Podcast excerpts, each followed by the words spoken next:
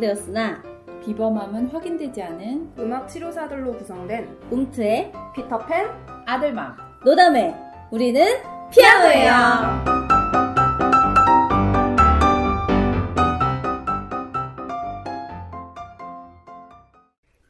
네, 이번 시간에는 한번 영화 얘기를 한번 해볼까 해요.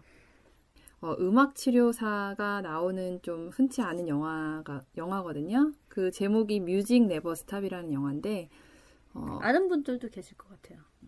네, 보신 많이. 분도 많으실 거고 한창 미국에서 막 만든다 만든다 이런 얘기가 많았었는데 이게 이제 정말로 개봉이 돼서 2011년에 1년? 국내에서도 개봉이 됐었죠. 네, 됐나요? 네, 됐어요. 네. 저는 영화관에서 봤어요. 아마 이거 많이 보셨을 것 같아요. 좀 음악 치료에 관심이 있으신 분들은 찾아서 보시지 않았을까. 음. 음. 이 내용 줄거리에 대해서 한번 모르시는 분들 위해서 한번 얘기를 해볼까요? 네. Music Never Stop이라는 영화에 그 원작이 있어요. 뉴욕 대학교 의과대학 교수인 올리버 섹스의 저서 화성의 인류학자에 실린 마지막 히피. 그러니까 마지막 히피라는 소설을 원작으로 하고 있고 그게 이제 실화래요. 그, 그 교수가 실제 환자들을 치료하고 연구하면서 체험했던 이야기들을 모아서 책으로 냈는데 그거를 이제 바탕으로 이 영화가 만들어진 거죠. 그래서 이제 뭐 여, 여담을 얘기하자면 원래 주인공이 브래드 피트였대요. 아, 아들 역할에 아들 역할에. 그랬으면 이거 엄청 흥행했겠네요. 예, 근데 아니면- 돈이 포커스가 이제 아들 쪽으로 예, 근데 아 근데 거기 메이저 영화사에서 이제 음. 되게 관심이 있었는데 음. 돈이 안 돼가지고 10년이나 걸려서 만들어진 영화예요. 저예산 영화죠. 그래서 이거 영화제 개막작이기도 했었죠. 예, 썬댄스 영화제 2011년 공식 초청작이고 우리나라에서도 음. 제천 국제 음악 영화제 네, 개막. 개막작이었죠. 그래서 유- 줄거리를 좀 얘기를 해볼게요. 이제 어느 날 그 노 부부에게 전화가 오죠. 그래서 가출한 지 20년 된 아들을 찾았다는 소식인데 그 아들이 이제 찾았으니까 너무 기쁜데 가보니까 뇌종양에 걸려 있었고 15년 전에 기억이 멈춰 있어요.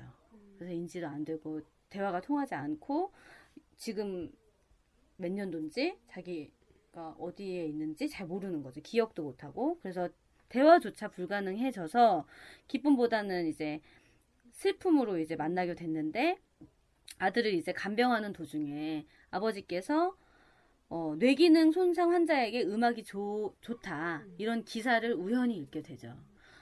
그래서 그 아버지께서 음악 치료사를 찾아가죠. 그 기사를 네, 쓴. 네, 그 다이앤이라고 하는 여자 음악 치료사가 등장을 하는데요. 이 먼저 이 음악 치료사가 그 게이브릴 아들 아들을 만나서 뭐 여러 가지 음악을 들려주면서 점차 그 아들하고 조금씩 닿을 수 있는 그 지점을 찾아가요. 근데 그게 시작이 되어서 이제 그 과정을 지켜보는 그 아버지도 어떻게 보면 이제 같이 음악 치료사 역할에 동참을 하는 거죠. 그 음악들을 하나씩 하나씩 찾아가면서 아들하고의 소통의 깊이도 이제 깊어져 가면서 그 내용이 이제 중점적으로 이 영화에 펼쳐지게 됩니다. 인상 깊었던 장면들이 사실 치료사의 입장에서 보니까 되게 많았던 것 같은데 아들맘 선생님은 어떤 장면 기억에 남으세요? 어, 일단 클라이언트의 반응을 반응 부분에서 처음에 그 음악을 들려줬을 때 물론 이제 음, 프랑스 국가 맞나요? 그걸 들려줬을 때 초반부가 본인이 예전에 정말 좋아했던 그룹의 그 인트로 부분이었다는 걸 알고 눈빛이 정말 바뀌잖아요. 그리고 다시 음악이 꺼졌을 때는 다시 정말 조용해지고 반응이 없어졌다가 다시 다른 곡을 틀었을 땐 완전 다른 사람이 돼서 아, 이 노래 아니냐고 내가 이거 진짜 좋아한다고 막 이렇게 얘기하는 걸 보면서 어, 정말 저럴까? 어, 너무 스위치 켠 것처럼 어, 표정이- 막 밝아졌다가 어. 어두워졌다. 근데 그거를 제가 이 영화 말고 또 하나 영화를 나중에 한번 우리가 같이 보고서 얘기하고 싶은데 그 다큐멘터리 영화가 있어요. 음악 치료에 관련된 다큐멘터리 영화가 있는데 하- 거기에서 치매 노인들한테 그 음악을 들려줘요. 귀에다 딱 꼽아주거든. 근데 이건 정말 진짜인 음, 거잖아. 음, 음. 영화가 아니고 다큐니까 옆에서 그냥 찍은 건데 표정이 달라져요. 오, 영화처럼. 음. 그러면서 평소에는 아무 말도 안 하고 가만히 있던 할아버지나 그런 분이 옛날에 밴드를 하셨던 거야. 트럼펫 음. 불고 뭐 이랬던 분이신데 그때 당시에 자기가 들었던 노래를 딱 듣는 그 가스펠을 많이 부르셨다는데 딱 듣는 그걸 들려주는 순간 노래를 따라 부르시고 그 그 노래 배경과 오, 그때 했던 자기의 직업과 오. 그때 가정 상황과 그런 걸 다 얘기하는 거야. 그러니까 그게 미치는 거지. 영향이 음. 음악이 뇌에 미치는 거야. 정말 음. 그런 영향을 미쳐서 그거를 하게 하더라고요. 그래서 그 음. 음악을 계속 들려주는 모습을 다큐로 보니까 아 영화 보면서는 아 저럴까 싶 음. 영, 연기니까 또 그런 걸 수도 음. 있겠지만 그런 기능을 하는 것 같긴 해. 음. 빨리 너무 빨리 반응하는 것 같긴 했어요. 연기자가 너무 탁탁. 너무 탁탁 이렇게 여- 음악 틀자마자 표정이 막 바뀌니까 네, 네. 이러면서 막. 최근에 그뭐 음악이 우리의 어떤 경험이나 옛 추억들을 새록새록 떠올리게 하는 단적인 음. 예가 최근에 모 프로그램에서 엠보부에서 네. 얘기해도 될 것 같아. 토토가 네 우리 이 음. 30, 20, 30대를 열광시켰던 음. 프로그램이 아, 있었잖아요. 춤다 추셨잖아요. 아우, 같이 또- 울고 또 랩도 다 춤과. 같이 울고 그러니까요. 맞아요, 진짜. 난 나를 부른 줄 알았어. 그 시절에 나를 꺼냈어. 그러니까 그게 요즘 그 뭐 응답하라라든지 음. 뭐 아니면 세시봉 근데 우리 음. 세대 지금 우리의 세대에는 음. 정말 토토가가 음. 우리의. 그 어린 시절을 다시금 이제 생각나게 만들고 음. 그때 중고등학교 때 우리가 좋아했던 가수들 그쵸. 우리가 점심시간에 밥숟가락을 놓치면서 불렀던 제가 그랬어요. 카세트 테이프? 귀에 대고 네. 막 그리고 녹음하고 막 이랬던 거 맞아요. 라디오에 나오면 꼭 라디오 녹음하고. 야자 시간에 귀에 꽂고 치읓복 올려가지고 이 집- 얘기는 정말 하다 보면 너무 끝이 없어서 특집으로 한번 해야 돼요. 특집으로 한 3회 거리야. 뭐 토토가 왜 우리를 영광을 시키는가 무슨 뭐 진중권처럼 문화 평론가 뭐 이런 것처럼 한번 얘기를 해줘서 우리가 그 시대 때 좋아했던 음악들 어. 뭐 아까 음. 그 얘기랑 음. 일맥상통하듯이 사랑 얘기 뭐 아무튼 우리가 방황했을 때 들은 거. 어 뭐 우리한테 학창 시절 위로가 됐던 음악 뭐 그런 거 있잖아요. 예. 그래서, 다 꺼낼 수 있어요. 음. 줄줄이 다 나와. 지금 많은 분들이 이거 들으시면서 계속 고개를 끄덕이셔서 한번 할게요 특집 네. 본물 터져요. 맞아요. 저는 어떤 장면이 제일 연상 그 인상 깊었냐면 그런 거 있죠. 초반에 음악 치료를 딱 시작하고 나서 아버님이 아버지가 한 번 딱 보고 음. 되게 한 번 보고. 딱한 번 그 세션 하나 딱 보고. 음악 치료사한테 그래요. 이게 음. 이- 가망이 있겠냐. 어, 나 이게 이렇게 효과가 있겠냐. 아니다. 어. 근데 기다려주길 원하잖아요. 음악 치료사 음. 우리 좀 믿고 음. 진단 평가도 다, 어. 다 준대. 한 번 보고 진단도 사준대. 진단도 다 준대. 한 번 보고 그러니까 되게 빨, 아, 그 마음이 이해가 되더라고. 음악 치료사가 딱 하는 말이 인간은 엄청나게 복잡한 어. 존재예요. 정확한 공식이 없어요. 답은 만들어가는 거죠. 음. 이렇게 얘기를 하는데 음. 아 내가 맨날 하고 싶었던 말인 거야. 적어놔야겠다. 어 적어놨어 내가 그래서. 어 정말 답이 없잖아요. 솔직히 어. 이 사람한테 맞게 우리가 정말 잘 아, 뭘 해줘야 될까 고민도 할 시간이 필요한데 딱한번 보고 어. 그런 패턴이라든지 그런 상황들이 맞닥뜨려진 순간이 있으니까 그런 것들이 생각이 났던 것 같아요. 음, 저 그 장면 생각나는데 그 처음에 프랑스 국가를 들려줬는데 별 반응이 없었잖아요. 그리고 사실은 그게 진짜 찾는 음악이 그게 아니었잖아요. 음. 그러다가 이제 라디오를 듣다가 그 음악이 딱 나오니까 오 이거야 어떻게 어떻게 이거였어 하면서 음. 찾아내잖아요. 그런 것도 약간 맥락이 이어지는 것 같은 게 이럴 때 그 비틀즈의 음악이 좋다가 아니라 음악 치료사가 끊임없이 고민하고 뭐지? 프랑스 국가라는 걸 계속 이제 머리에 두고 있었을 거 아니에요? 그러니까 한참 그럴 때에 마침 라디오에서 흘러나온 이 비틀즈의 음악하고 연결이 돼서 치료책을 찾아낸 거잖아요. 우리도 그럴 때 많잖아요. 아 근데 그 장면에서 음악 치료사가 그 음악을 찾아가지고 그 어. 남자애한테 딱 가서 그 음악을 틀어줄 때그 어. 흥분된 표정을 내가 잊을 수가 없어. 너무 음, 반짝 보여. 그 클라이언트보다 더 반짝반짝 이 노래 들으면 얘네 되게 좋아하겠지? 음. 이거였어. 이게 찾았어. 그 찾았어. 이런 희열 있잖아요. 어. 그때부터 정말 말문이 터지지 어, 않았어요? 터졌죠. 그죠? 어. 음. 완전히 터졌지. 그냥 표정의 변화만이 아니라 어, 완전히 터져서 음. 그때 당시에 얘기 다 하고 음, 옛날 음. 추억까지 다 얘기하니까 음. 그 치료사로서는 진짜 음. 뭐 물론 클라이언트가 변화 받는 게 가장 큰 기쁨이겠지만 찾아냈어 이거야. 정말 음. 찌릿하죠. 음. 음. 그 치료적인 얘기를 하자면 정말 제가 하나 느낀 거는 이 주인공이 어렸을 때 되게 많은 음악적 경험이 있잖아요. 음.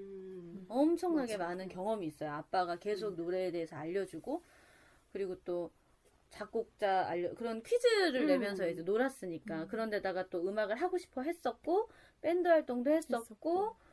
그런 여러 가지의 음악적 경험들이 있었기 때문에 이 음악 치료가 효과를 보지 않았을까. 근데 그런 게 없었다면 이 음악 치료가 이렇게 과연 접근하지 않았겠죠. 어, 이렇게 접근하지도 않았겠죠, 정말.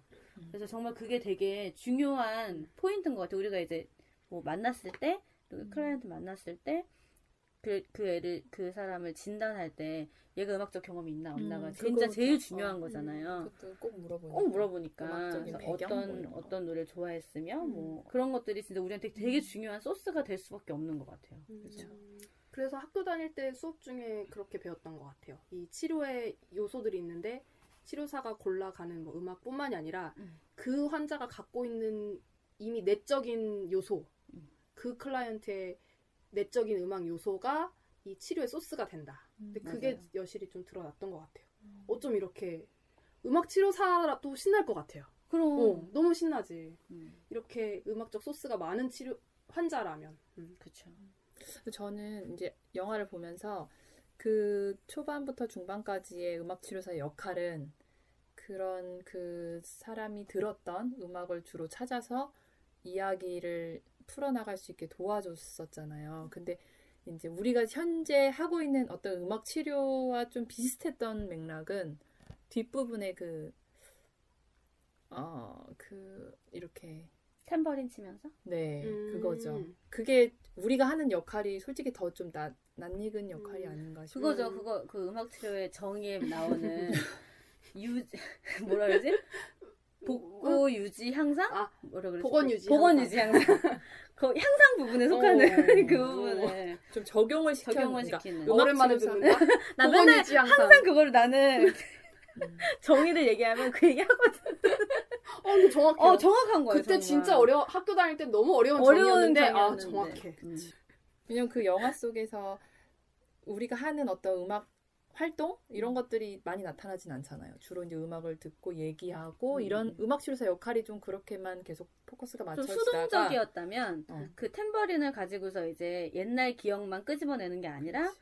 거기다가 새로운 기억을 음. 집어넣으면서 얘가 이걸 기억하나 못하나 음. 이 기억할 수 있게 하고 매 세션마다 자기를 소개했잖아요. 그쵸. 그거는 단기 기억이 음, 음. 없기 때문에 그런 거였는데 이거를 정말 기억을 하고 음. 그런 부분이 조금 음악 치료의 어떤 실제적인 적용이 아니었나 이런 생각을 했어요. 음. 그러고 이제 마지막에 아버지가 돌아가시고 나서 그 장례식을 치르고 오면서 그 노래를 들으면서는 새로운 또 추억이 생긴 거잖아요. 음. 참 신기한 게 어떤 한 음악이 그냥 청각을 자극하는데 끝나는 게 아니라 음. 아까 다른 영화 말씀하신 것처럼 그 음악이 딱 등장하는 순간 그때의 그림이 내 앞에 시각적으로도 펼쳐지고 그쵸. 내가 어디서 음, 들었고 음. 그리고 상황적인 것도 떠오르고 시대적 음. 배경도 떠오르고 감정 감정도 떠오르고 그때 내가 무슨 감정이었는지 떠오르고 맞아. 같이 했던 사람하고 얘기거리도 생기고 맞아요. 그거 하나로 인해서 다 이렇게 터져 나오는 게 그게 너무 신기한 것 같아요. 그저 이제 각자 우리가 나중에 그것도 얘기해봤으면 좋겠어요. 나에게 있어서 뭐 여러 가지 경험을 떠올리는 음악이 뭐가 있는지 음. 그런 것도 얘기하면 좋을 것 같아요.